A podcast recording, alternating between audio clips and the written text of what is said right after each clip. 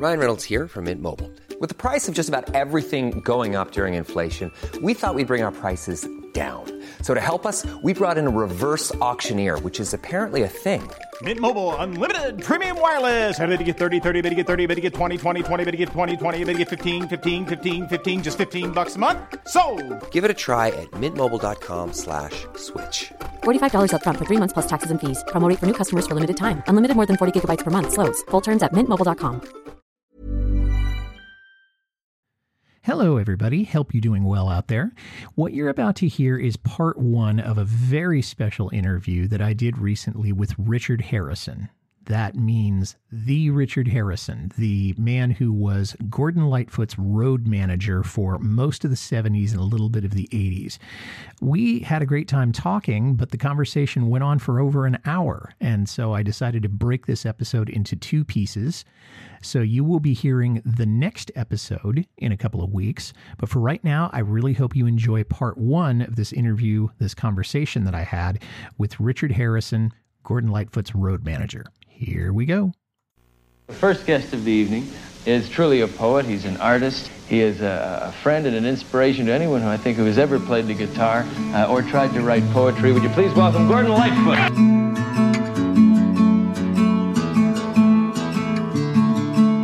This is Carefree Highway Revisited, the show that celebrates the music of Gordon Lightfoot song by song, a proud member of the That's Not Canon podcast network. I'm your host, Mike Messner, and with me today is Richard Harison. And Richard was Gordon's road manager for a number of years in the 70s and into the early 80s. Richard, welcome to the show. It is an honor to have you with us. It's my pleasure, uh, Mike. Thank you. You wrote a book called Once Upon a Red Eye. And my first two mm-hmm. questions for you is number one, why did you write this? And number two, is there a significance to the title? Well, there have been three bios of Gord out. Two of them, as far as I'm concerned, you could use for toilet paper. Uh, they're just a compilation of interviews, news. They never met him or anything. The only one that's worth reading is by Nick Jennings, who's a very famous biographer. Mhm. But all three of them put together, they only tell one side of the story. They don't say anything about what happened on the road. And I felt this was a missing link. It needed to be filled out. So I did that. And when I was halfway through, I approached Gordon with it, and he was thrilled because he too recognized that to complete his story, you had to have the experiences on the road because they were half the story. Writing, his personality, the story. They're the three things. So I finished the book, and he must have really loved it because he wrote both a back cover endorsement and he wrote the foreword to the book. And that's something he's never done for anybody else. As a matter of fact, we had a pet phrase which we stole from Simon and Garfunkel. We called them bookends because if you put the Jennings bio and my books side to side, that's the complete story. He was very happy about it. I should just say that I have the Jennings book here on my desk and I use it when I'm preparing to do these podcasts. And I've also am about halfway through with your book. And that's really kind of all I need to know that and the experiences that people have had with Gordon and with his music, of course. So the significance to the title, Once Upon a Red Eye, why did you choose that? I thought it was cute. Uh, no, seriously, red eyes, they need an aircraft somewhere. And so they'll fly at deadhead if they have to. But why not open it up for seats? Now, these flights typically leave at about midnight, and you get in feeling like death warmed over at about seven in the morning. But they're necessary. There's one chapter in the book where Gordon was finishing up at the Universal Amphitheater in uh, North Hollywood, and he was hosting a CNE benefit with a whole bunch of other talented artists at the CNE in Toronto the very next day. And so we packed up the equipment after the show and just headed, no hotel, nothing, just headed straight for the airport and took a red eye. And this happened on occasion. That's the significance of the title. Okay. Well, that makes perfect sense. And we'll talk a little bit more about the traveling as we go through here. Now, you started out in your early days, you were in close contact with Jim, later Roger McGuinn. And I know that he changed his name. But what was he like in those early days, in the early days of the Byrds? Roger's a very sort of laid back, um, I'd rather be an observer than a participant sort of guy. But once you get to know him, which I did very well, of course, because it was, it was with the Byrds that I cut my teeth, he had a, a wicked sense of humor. He had a crazy side too. For instance, he was driving a car in Midtown Manhattan. I was with him, and Clarence White was in the back seat. And long story short, I think he was a New York cabbie wannabe. he was a madman driving. David Brenner said it best. He said, Whenever I'm in a cab in New York, I always feel like I should be leaning out the window shooting the car behind me. And it sounds like Roger was that kind of a driver. Yeah. We're still fabulous friends. We were in contact even today. And we have a couple of things in common, one of which is an absolute love for the movie Doctor Strangelove. And every once in a while, I'll find a little nugget, or he'll find a little nugget. and He'll send it to me, or I'll send it to him. This is our bond. Very cool. And I'm All sure right. you both have seen the movie several times then. I once knew every line in it. Wow. Okay. Now that is a devotee. Very cool. Yeah. Did you get any contact back in those days with the recently passed David Crosby? Well, first of all, David really didn't have any use for me at all. He is, was kind of a narcissist. And, um, well, before I go any further on that, he is definitely one of the best high harmony singers in the world. No question about that. He is what completed the unique sound of the Byrds.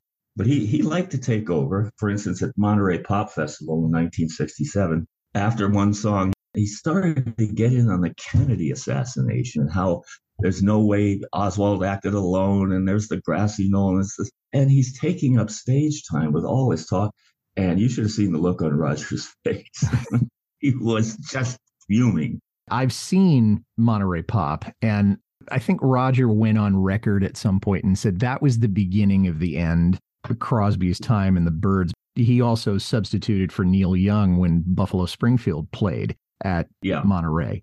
And I think less than a year after that, and maybe just within a few months, he'd been kicked out of the Oh, team. no, Out of try the a month. Wow. Try a So- month after that. incident.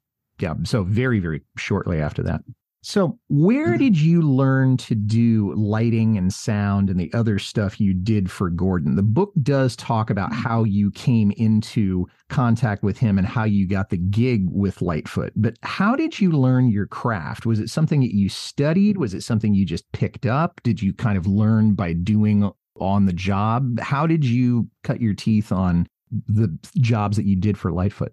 Well, we'll start with sound. My mentor was my father. He was an electronics expert and, and things like that.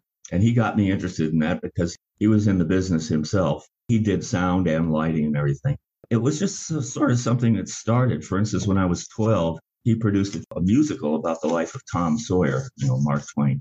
And he asked me to do a safety copy of the sound when it was aired. And they ended up saying that my version of the show was better than their professional.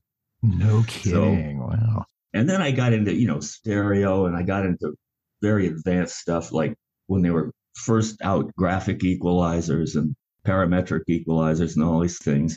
And so that was a natural sounding board, a natural path to doing Gordon sound, which I did for a number of years. Lighting, I picked up along the way. Started out very simple because I really didn't know what I was doing.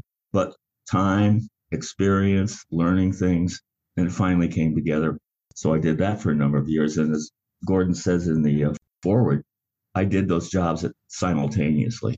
That is a huge load. And of course, we know that Charlie Morgan came on the scene in later years to sort of take some of that load off of your shoulders. And That's the book- exactly what Gordon said. Yeah. Okay, yeah, that may have been his exact words. And the book does talk about that a lot. You were at a lot of different venues for Gordon over the years. Can you remember the biggest venue that Gordon ever played and what that show was like? Biggest venue. Now, you can define big. Is that the size of the venue itself? In that case, it might be the Salt Palace in Salt Lake City or Royal Albert Hall in London. If you mean big by the number of people that attended, well, you've Yeah. got Massey Hall up to eight shows in a week. So 3,500 times eight. You can do the math on that one. That was the number of people. Royal Albert Hall was always sold out. I think it's around 5,000 or something like that. And of course, well, the CNE, who knows how many thousands and thousands of people were there at the benefit for the Olympic team, which had to withdraw because Russia was up no good, as usual. Those were very, very big. And of course, it all happened after sundown. You know, we were doing the colleges and universities and even Carnegie Hall. But as soon as sundown went number one, the whole thing changed.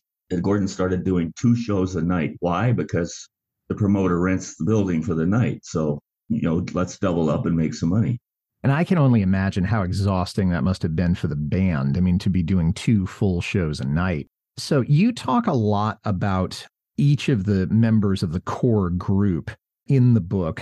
You talk about Pee Wee, you talk about Red, you talk about Terry, you talk about Rick Haynes, and I think you talk about Barry as well. One person that you didn't talk about quite as much, Ben, I'm wondering if you have any recollections of this. My listeners can buy the book if they want to know the entire thing. But John Stockfish was around in the early days before he turned it over to Rick right. Haynes as the bass player.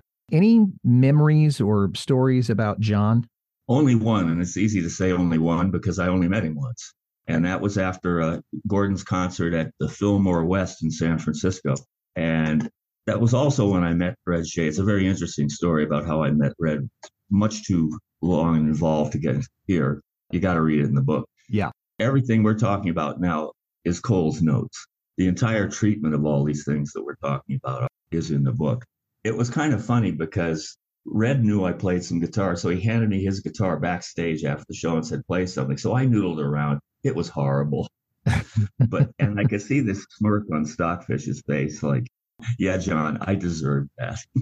now, at some point, Red left the band and then came back. And so it was a five piece band in the mid 70s after Sundown, where Red and Terry were sharing lead guitar. And I'm wondering what was the dynamic between them? Was there any discomfort? That they have any bitter feelings toward each other, or did they no. really get along well? One of the unique features of the Lightfoot band is everybody got along. We got along. We all had our ways of contributing. Uh, Gord was the focal point, of course, but Gord in a radio interview said something about that. Why we lasted so long? Because we all get along so well. That's what he said. Red, and by the way, his coming back in the band was only for like a month. He was truly road weary.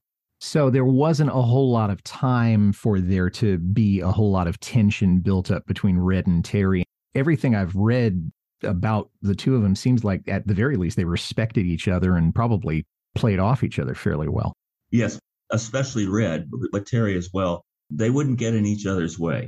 There were certain songs, like for instance, on Sundown, Jennings made that was the one boo boo in his book. He said Terry played the solo in Sundown. No, it was Red. Okay. So he would play that. Also, on two or three songs, Red used an, a unique instrument called a high string guitar. It's almost a 12 string. It's a six string, but the lower notes are tuned an octave higher. Songs, for instance, like Don Quixote and uh, Ode to Big Blue, the whale song, Red played a high string on those, and he did in concert because that's what Gord's product was at that time. But it, as I say, it was only for those times. And at Royal Albert Hall, Red, interestingly enough, used my D18, my Martin D18, to play at Royal Albert Hall. It was strung, of course, as a high string. The reason I ask is that when you hear about bands that have two lead guitarists, sometimes it is beautiful and other times there's too much fire going on. You think about Buffalo Springfield with Stephen Stills and Neil Young, and they're having volume duels when we're together in CSNY. You think about Don Felder and Joe Walsh and the Eagles. As far as I know, those guys never stepped on each other's toes, but you have so much talent. You have a lot of potential tension that can go on between yes. the two lead players. And it doesn't sound like that was really a factor with Red and Terry. No, not at all. As you know, again, I got to go back to Gordon's quote we get along so well. That says it all.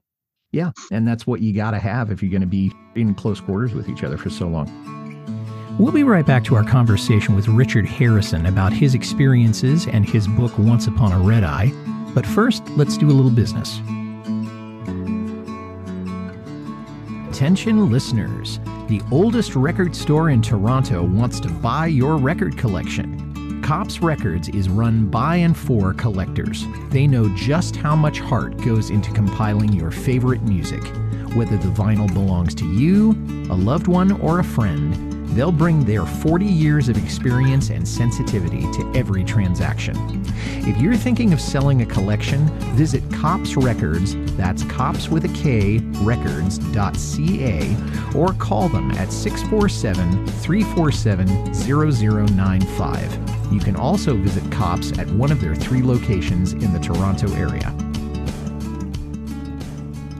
Hi, this is Audie Martello, the host of the Mostly Folk podcast, a 60 minute foray into the music we all love. You will hear newly released albums, classic folk, country, and bluegrass music, as well as some traditional music that may or may not be true to the genre. Sometimes irreverent, often opinionated, but always entertaining. You may even hear a radio magic trick every so often as well as numerous interviews via Zoom and telephone with established as well as indie artists. Mostly Folk is available wherever you listen to podcasts and always at mostlyfolk.org. Has there ever been a venue that you played, irrespective of size, where thinking to yourself, good riddance, I don't care if we ever come back here until Gordon retires? How much time you got? well, okay, maybe pick one. If I had to pick one, well, first of all, there have been a lot of them, but you've got a job to do. You've got to put on the blinders. That's happening fine. Like the time that I nearly got in trouble with the Teamsters because they wouldn't let me carry my own guitars into the facility. No, you got to drop it right here. We pick it up, we take it in, and then you can do it.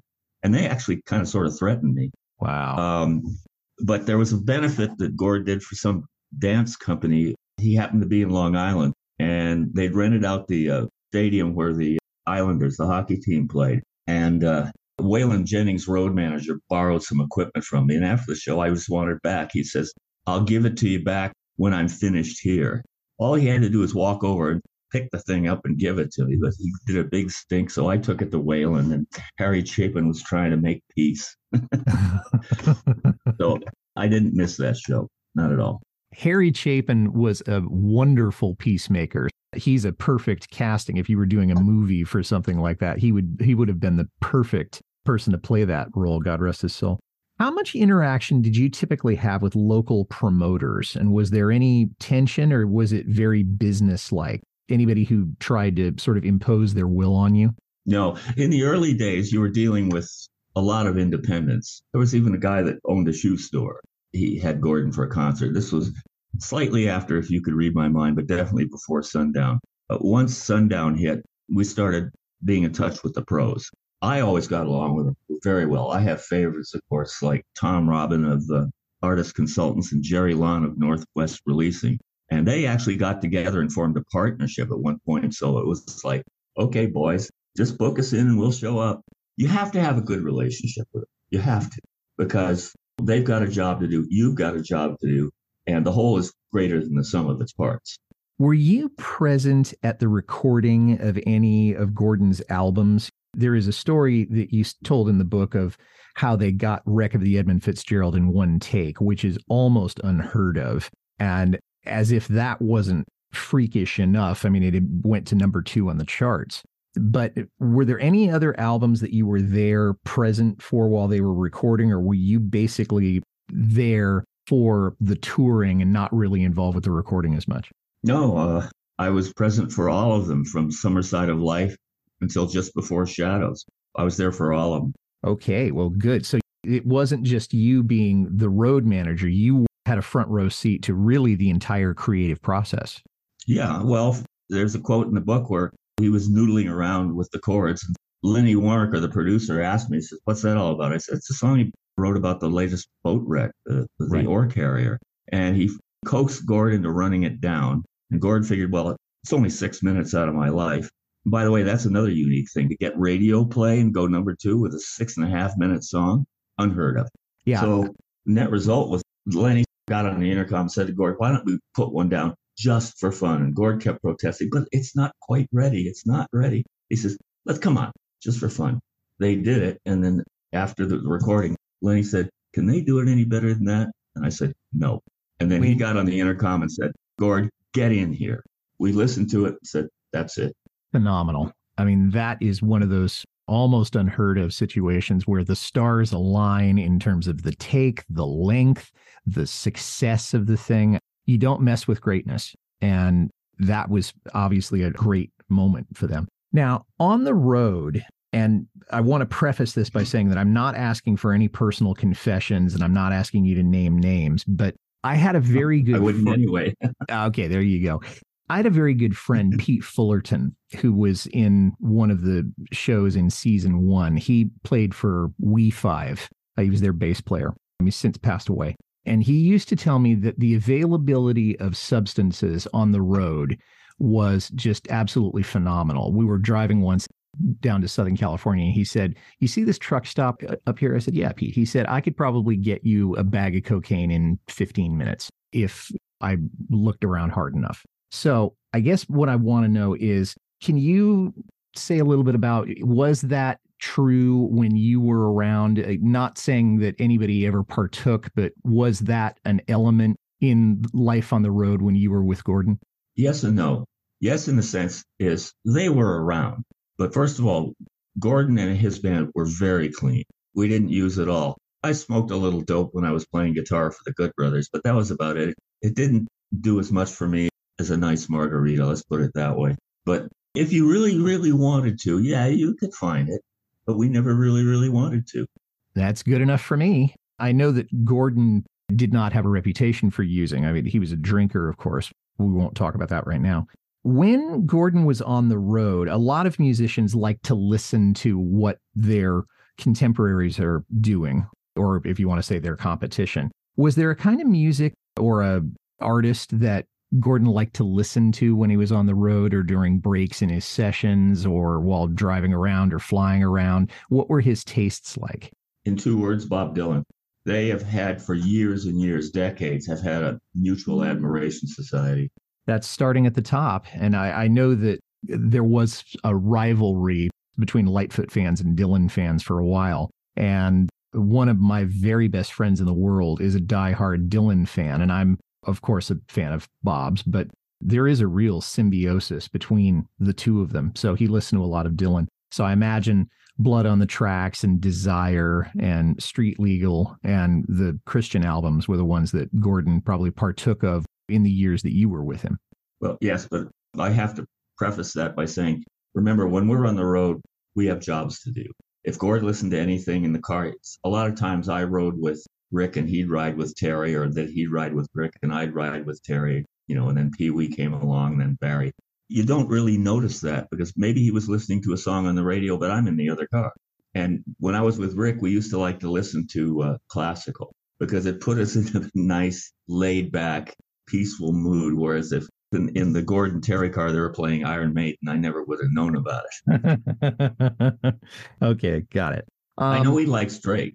Oh yeah, I know. And he actually mentioned that in the uh, documentary that he liked Drake. And there's a scene where there's this great big billboard that they've put up, and uh, Drake I think is local to Toronto, so you know local. Uh, he's good. local to Gordon too. He lives next door. Oh, literally. Okay. Wow, that's cool. Yeah. Now, Gordon, you talked a little bit about touring in the UK, and Gordon hasn't had as much chart success in the UK as he has in other parts of the English speaking world. I mean, the US, Canada, Australia, and New Zealand. You have any insight on why that is? Why the not as much chart success in England and uh, places in the UK? Well, first of all, the purpose of a tour, um, like we did, oh, three or four European tours, is to sell records. It's to get people into the local stores. The downside of all that is when you've got that kind of entourage, I mean, just in the band, like we started out, it was just the four of us Red, Rick, me, and Gordon. Gordon and I would fly over together, and Red and Rick would join us the next day. It's still expensive. Hmm. And as I say in the book, Gordon insisted that we all, not just the star and his band, you know, where the, the star is in first and the band is in coach, he insisted we all fly first. Now, when you start buying first class tickets across the pond, that's heavy duty money. And you never make any money on these tours. You're depending on the record sale. The tours are always a negative financially. As far as that concerned, he's always been very popular there. Why that doesn't translate, and I'm taking your word for it, why that doesn't translate to record sales, I really don't know. If you're asking me, you're asking a fish about a banana. okay. I'm just going by what I've seen online. I haven't gone over there. I haven't studied deeply into it, but the expenses of touring, you would think that they'd have to be backfilled by album sales or by record sales. Exactly. So, yeah. Exactly. Okay, good. And also, that's more front office stuff. That's between Gord, his production company, and the record company. That's where those figures get tossed around. Not in my world. That's a good segue to the next question I had, though. When you were on the road with him, you were doing lighting and sound and toting the equipment from place to place. So, from what you're saying, were you not responsible for the books and the finances? Somebody else did that while you were on the road with him? It turned out to be that way, but in the beginning, I did that too. I learned how to check ticket sales versus number of tickets printed. So there would be a point, even before I uh, started packing up what equipment there was, and in the early days, there wasn't that much. There were no amplifiers. There was there's just basically sound stuff. Mm-hmm. Uh, no, I would go first. First off, after the show ended, I would meet with the local pr- producer, and we would do the finances, and and he would cut me a check. There was always a deposit involved, and then there was a clause for a, a boost in percentage if sales went over a certain figure, varied from venue to venue, of course. No, I did all that, and then I packed up the stuff. But again, after sundown, uh, we started working with some real major leaguers, uh, promoters. And I mentioned my two favorites before, and they would look after that because they were the promoters. And so they didn't have to explain the figures to anybody. They knew what they were. So at that point, that was a load that was kind of, it wasn't a bad load. Let's put it this way. It was one less responsibility I had to worry about in the later days. Got it. And I think maybe the touchstone of this is it all after sundown, dot, dot, dot. That could almost be a whole book right there, is just after sundown. Thanks for listening, everybody. If you like this well enough to listen to the whole thing, tell somebody about it. Carefree Highway Revisited is on Apple, Spotify, Acast, or wherever you get your listening matter. Our website is www.lightfootpodcast.com. I'd like to make a special request for you to visit my Patreon page. I love this show so much and I want to keep it going, and you're in a position to help. Please head over to www.patreon.com slash carefreehighway revisited. A dollar or two a month is all I ask. You can reach me, Mike Messner, at teachermike72 at gmail.com. And that's part one of our interview with Richard Harison. Part two will be playing in the next episode, and that'll be coming out around the first week of April. Until then, this is Mike Messner reminding you run for the roses, but don't forget to stop and smell them. We'll see you next time.